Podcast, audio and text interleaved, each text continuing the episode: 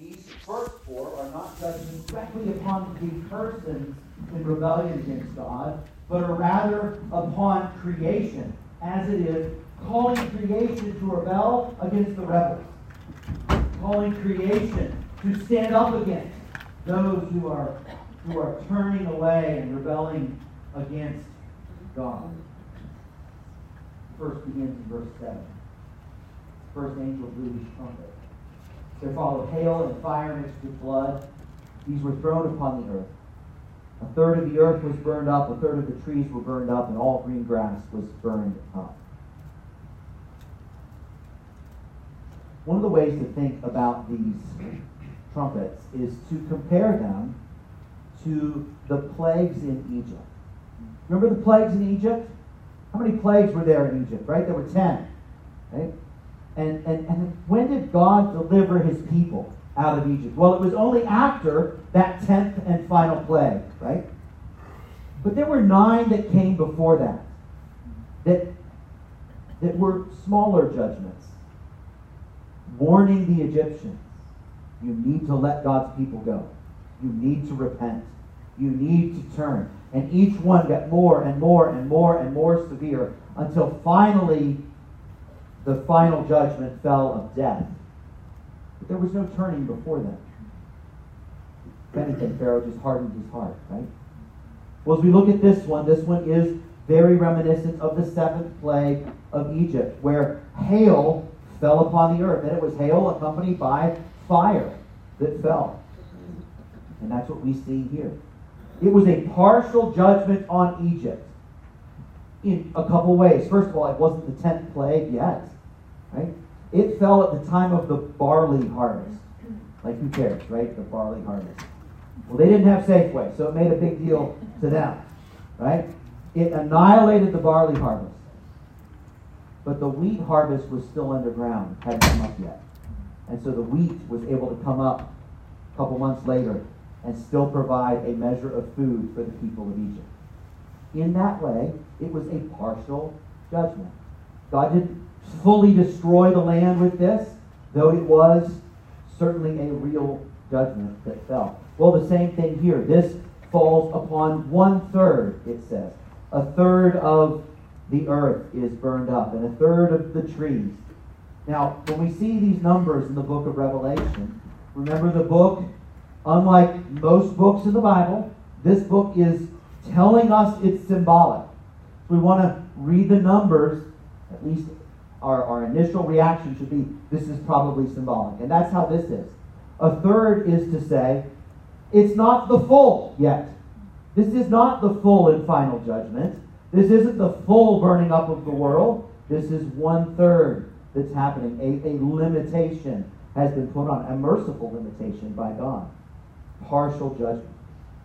Well, the first trumpet blows upon the land. The next one is upon the sea. And it says something like a great mountain falls into the sea, and the sea becomes blood. Again, 1/3 of the sea becomes blood. Again, it is a limited judgment. This makes us think back to another of the Egyptian plagues, when the strength of Egypt, the Nile, became the weakness of Egypt as the Nile turned to blood. And here, the strength of the seafaring nations, where they go fishing and where they do their trade, becomes their weakness as a third of the sea becomes blood. Now perhaps you, like me, read this, something like a great mountain burning with fire thrown into the sea, and you think meteorite. Does not everyone think meteorite when they first read this? And I'm going to explain why I don't think this is a meteorite. I think we're on much safer ground to interpret this as a heavenly judgment on the physical world in pictures, but not necessarily literally a meteor hitting the earth, okay? Here's why I lean there. And by the way, I started by saying, I need to say what God says. So this is me saying, all right, there's Christians can see this different ways. We can still be friends if you think it's a meteor. I don't think it is, because back up in verse 5, what's happening in heaven. that I haven't talked about yet. Let's just look at what's happening in heaven. The angel took the censer, that's this thing that can hold fire from an altar, took the censer and filled it with fire from the altar and threw it on the earth. There were peals of thunder, rumblings, flashes of lightning, and an earthquake. This is the angel, at God's command, throwing the fire of judgment down upon the earth. It is a heavenly picture of what's going on. So we're to interpret the trumpets as the result of this, right? This angel, I picture it like, taking a shovel full of coals and just down it goes. Now, heaven is a spiritual place. These aren't real coals. If you know what I'm saying, they're real. They're just spiritual. They're not physical, right? So that's why then, as we look, the first three trumpets all have to do with fire coming down. The first is hail and fire. And then the second, you have this great mountain burning like fire. And then the third, you have a star falling from heaven, blazing like a torch. So all these pictures of fire coming down upon the earth, I take to be very clear. Absolutely, this is God's judgment coming upon the earth. Absolutely, it's His judgment coming on the physical world. I would just say I'm not convinced it's in the physical way that you see it here. I think it is the fire of judgment raining down. All right. Well, as the first fell upon the earth, the second upon the salt water, the third falls upon the fresh waters, in verse 10. Third angel blew his trumpet. Great star fell from heaven, blazing like a torch. It fell on a third of the rivers and on the springs of water. The name of the star is wormwood. A third of the waters became wormwood. Many people died from the water because it had been made bitter. Wormwood is a kind of wood that tastes exceptionally bitter. It's not poisonous, but nobody wants to eat it. I don't know why you'd be eating wood to start with, but whatever. Okay, nobody wants to eat this stuff. But it turns out that these waters are poisoned. They're not just bitter, but they are poisoned. It causes people to die. This also heads back to Exodus. Do you remember when God's people left Exodus, left Egypt? They go out in the wilderness and they are thirsty. They come upon a place called Marah. And there's springs there, and they're all excited. But the water is bitter, and nobody can drink it. So God performs a miracle. And He makes it so that the water can be drunk. He makes it clean and fresh. And this, what we're reading here, is the reversing of that miracle. So in the Old Testament, God blessed the water, made it sweet so that His people wouldn't thirst. And here, God curses the waters and makes them bitter, so that His enemies will thirst. And now the fourth trumpet sounds. Once again, the earth is in rebellion against man. This time it is a third of the sun and the moon and the stars, so that their light might be darkened. This brings us back to the plagues of Egypt, the ninth plague, right before death. Darkness falls upon the land of Egypt. And it's that darkness which figures death, that makes you think of death as dark. And so here, darkness falls. Those are the first four. And then we have this picture of an eagle crying out with a loud voice overhead. And this verse is so startling. The last verse of chapter 8, verse 13. It says, "Woe, woe, woe to those who dwell on the earth." So far, so good. I agree. I have read chapter 8, and I agree with you. This is terrible. But that's not what he's saying. He doesn't say because of what just happened. He says, you think that's something? Wait for the next three. Woe because of those things which are about to come. And so we get to chapter 9.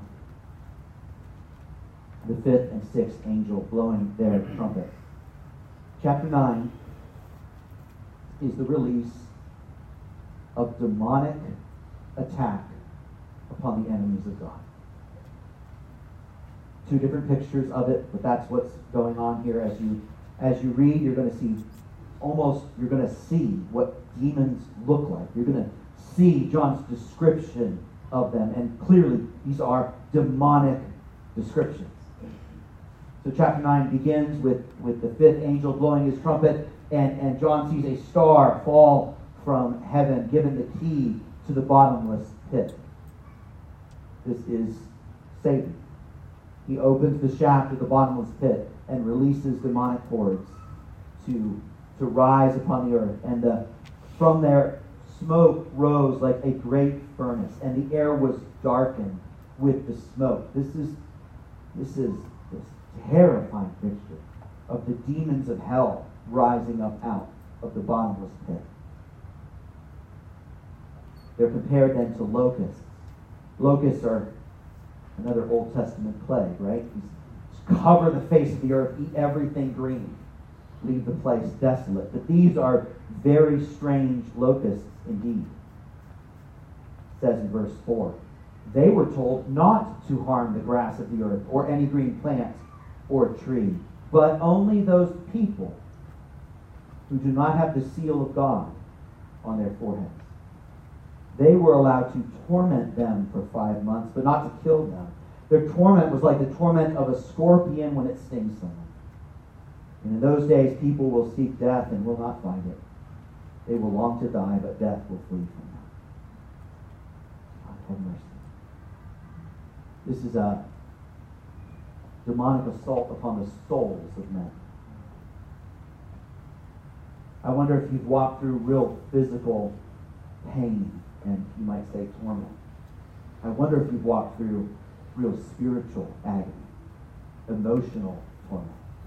It's the second that's being pictured here. It's demonic oppression against the very soul, spirit, inner man of those in rebellion against God. And they have, verse 11, a king over them, the angel of the bottomless pit. His name in Hebrew is Abaddon. In Greek, he is called Apollyon. Those words are simply the word for destruction. This is Satan leading his host. Verse 12, the first woe has passed, the whole two woes are still to come. And now the sixth angel sounds his trumpet. And as he sounds the trumpet, he calls back these four angels which had been told to wait. Don't pour out judgment until God's people are sealed. That was from last chapter. And now judgment is poured out. And again, it is the picture of a demonic horde. Verse 17, this is how I saw the horses in my vision and those who rode on them. They wore breastplates the color of fire and sapphire and sulfur. The heads of the horses were like lions' heads. There is just no way to interpret this literally, right? Like, you see where we are. This is symbolic language. Horses with lions' heads. And fire and smoke and sulfur came out of their mouth. Dragon, lion, horses. By these three plagues, a third of mankind was killed. The fire and smoke and sulfur coming out of their mouths. The power of the horses is in their mouths and in their tails. Their tails are like serpents with heads, and by means of them they wound. With the fifth trumpet, when it sounded, the demonic horde came upon the earth for this 5 months, for this limited period of time. They tortured people, but they were not permitted to kill them. But that ban is lifted with the sixth trumpet. A third of mankind falls before this.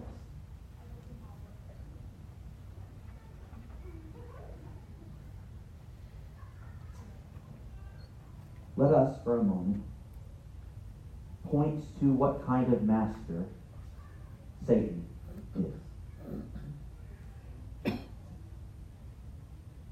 God rewards his followers.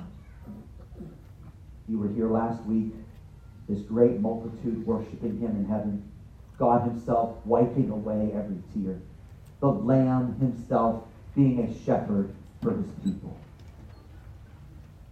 The Lord is a wonderful master.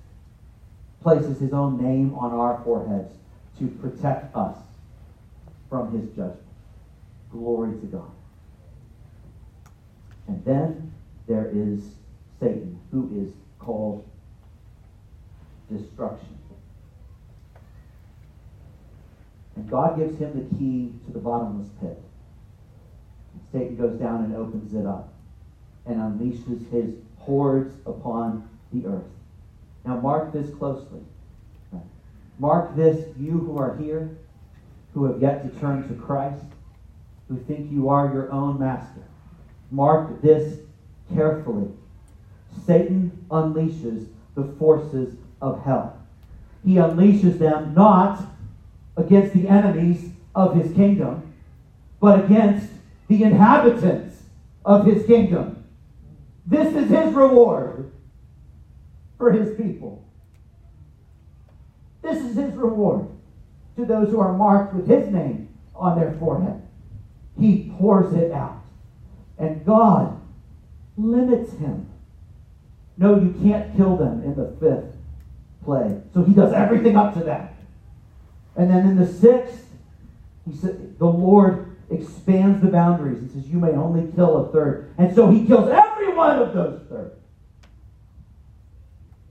What kind of a master is he? And so,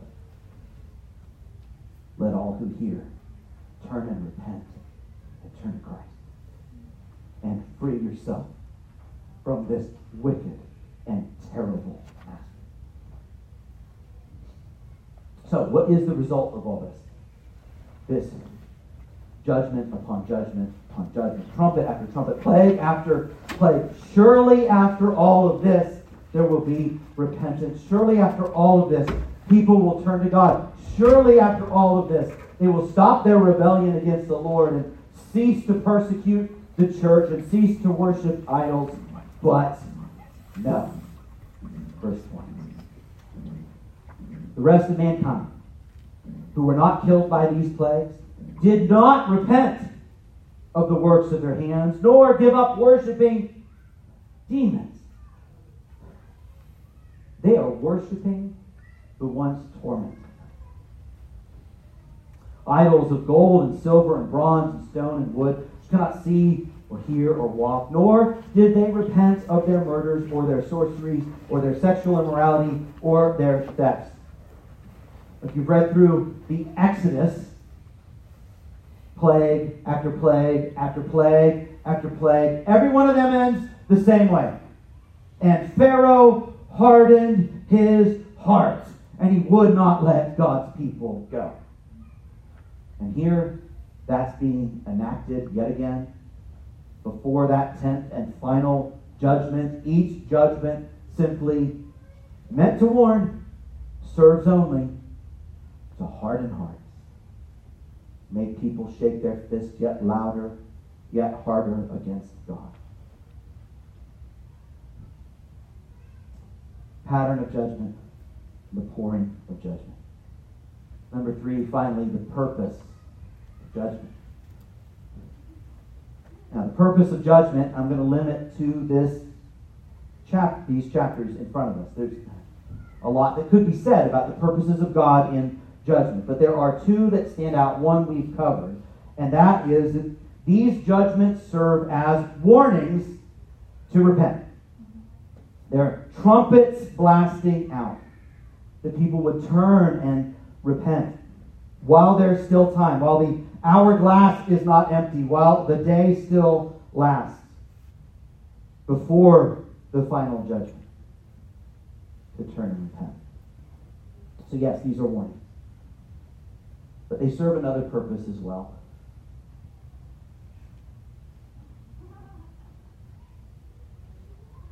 And this one, I'm going to start with a news story from the week, because I need to help you get there so we can see this together. I actually watched this news story from a young lady named Yeonmi Park. She is North Korean, living now in South Korea. She escaped about 10 years ago with her mom, and having been trafficked and raped and abused, she finally made her way to freedom. And now she does kind of a weekly thing where she just shines the light back on that dark and terrible kingdom in North Korea. This week, she talked about a 2-year-old child You might have heard this. It made the big news stations as well. International news. The 2-year-old child was sentenced to one of their political prison camps. If you're unfamiliar, you should be familiar. Yeonmi Park would simply say, you want to know what those are? Think Auschwitz. That is what they are. People go in, they never come out. That's the point. They are tortured and worked until they die. Why was a 2-year-old sent there? Because her parents had a Bible.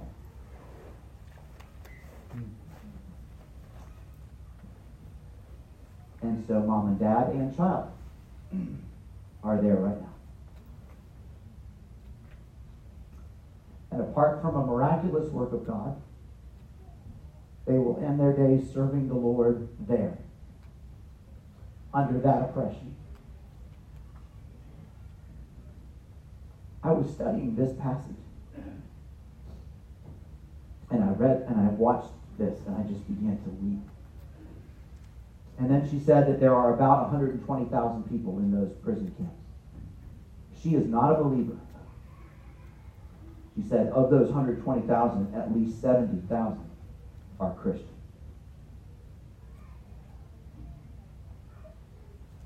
What? They're the biggest enemies of the state because the state worships the Kims, the dictators. And Christians refuse. So they are the worst enemies to the state, and they are treated in the worst way. May God rescue his people and strengthen them. May God bring his people out of Egypt by his strong and mighty hand.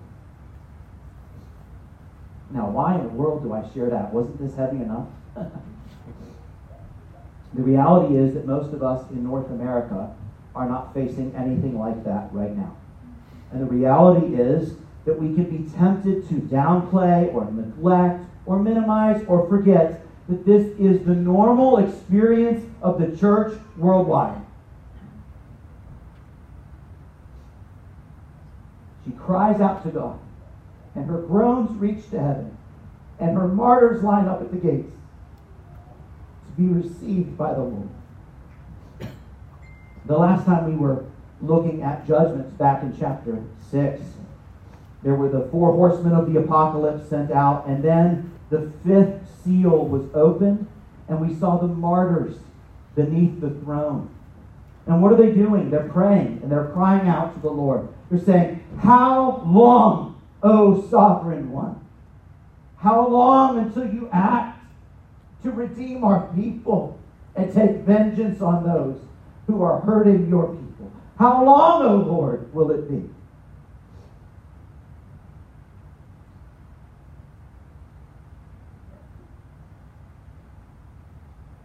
The Lord is not deaf to those cries of his people. Everything we just read in chapter 8 and 9 is a response of God to the prayers of his people. Let this sink in a minute, because I feel like we are on extremely holy ground. All the judgment we just saw. We asked, what's the purpose of judgment? All of this that we just saw is a direct response from God to the cries of his suffering people. I tell you that, and I'm going to show you that as we read the part we haven't read yet or haven't looked at yet at the top of chapter 8. This is how the whole thing gets started. This is how all 7 trumpets get moving. Verse 1, when the Lamb opened the 7th seal, there was silence in heaven for a half an hour. Listen, there's no silence in heaven ever since John got there. This is a loud place, full of worship, full of holy, holy, holy is the Lord God Almighty. And now, silence in heaven. Why? Why silence? Verse 2, then the 7 angels who stand before God, 7 trumpets were given to them. Okay, they're getting ready to sound the trumpets. But then, look, verse 3. Another angel came, stood at the altar with a golden censer. He was given much incense to offer with the prayers of all the saints on the golden altar before the throne. And the smoke of the incense that the prayers of the saints rose before God from the hand of the angel. Then the angel took the censer, filled it with fire from the altar, and threw it upon the earth. And there were peals of thunder, rumblings, flashes of lightning, and an earthquake. The prayers of the saints arise before the throne. Heaven is silent. Why? So that the prayers of the saints can be heard. And they arise as incense before God. God acts in response to those prayers. And fire rains down upon God's head. The fire of judgment is thrown down in response to prayer. Why did the trumpet sound? They are an answer to prayer. Even now, God hears the cries of his people. Even now, God listens to the voice of his people. And so now we are ready to hear the call of this passage, which I said at the beginning. Let me remind you. This is a call to endurance. Amen. There's a lot here. Doesn't sound real good. It's a call to endurance. It is a call to prayer-filled endurance. Because all of this is under the control of a sovereign one on the throne. And he answers prayer. He responds to prayer. Revelation 8 reveals something startling. God responds to the prayers of his people. We kind of know that, and we kind of don't. I think if we knew that, we would have much more active prayer life.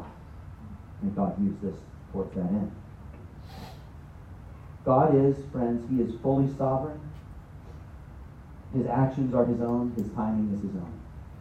But our sovereign God has determined that he will be a responsive sovereign. That he will act in response to the prayers of his people. That's what he's determined to do. And so, wow. And so we find that it is the suffering church on earth, the one that looks so weak, the one that's under the heel of the dictators, that is heard in heaven. Their cries are ignored here. But heaven is silent to hear them. And God answers them. The days of dictators who oppress God's people are quite fearfully numbered. For the Lord does not give a deaf ear to the cries of his people. The gospel has enemies. The church has enemies. The Lord has enemies. And what we see here is that his enemies eventually fall before him. They fall before him and they fall before him in response to prayer. I'm blown away by this. God will overthrow the enemies of the gospel in response to the prayers of his people. Period. That's what this shows us. God will overthrow the enemies of the gospel in response to the prayers of his people. This is a call to prayerful endurance, so let us pray, church. Let's be a praying people. If you're suffering, if you're struggling, if you're distraught, and take your prayers to the Lord. If you're discouraged, if you're disheartened, if you're beginning the kinds of persecution that we may find here, then take your prayers to the Lord and listen, dear brother, dear sister. If you instead find yourself asleep on the couch, iPhone in hand, popcorn filling your mouth, would you lay it down and stand up and fight and take your prayers to the Lord, because the Lord answers them.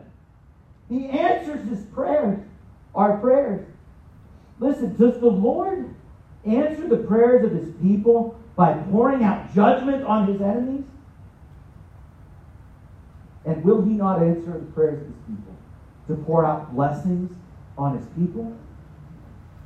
To give you endurance where you need it, and help where you're weak, and strength to follow him, and fresh filling of the Holy Spirit for another day. Will he do all of Revelation 8 and 9 in response to the prayers of his people, but ignore your prayer that you faithfully offer to him? No, he will not. Heaven is silent so that our prayers may be heard.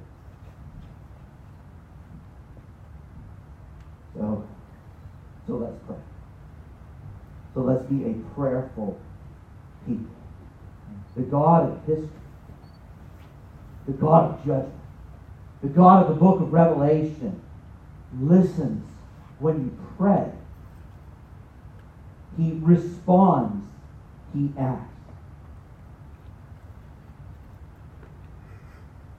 Tomorrow, the Bolivia mission team that we're sending out, folks right here in the room, I'm going to take a day to fast and pray that the Lord would meet them on their trip. Join me. I encourage you to join me, because the Lord answers prayer. So, church, as we face all that there is to face in this world, let's endure, trusting in our God, and let's endure prayerfully, trusting in our God. May it be that when that angel stands before the throne and lifts the incense of prayer before God, may it be that prayers from this small church in this little corner of Spotsylvania would be mingled with the prayers of saints from all over the world and would be a sweet aroma to our God. Worship team, come on. And let's pray.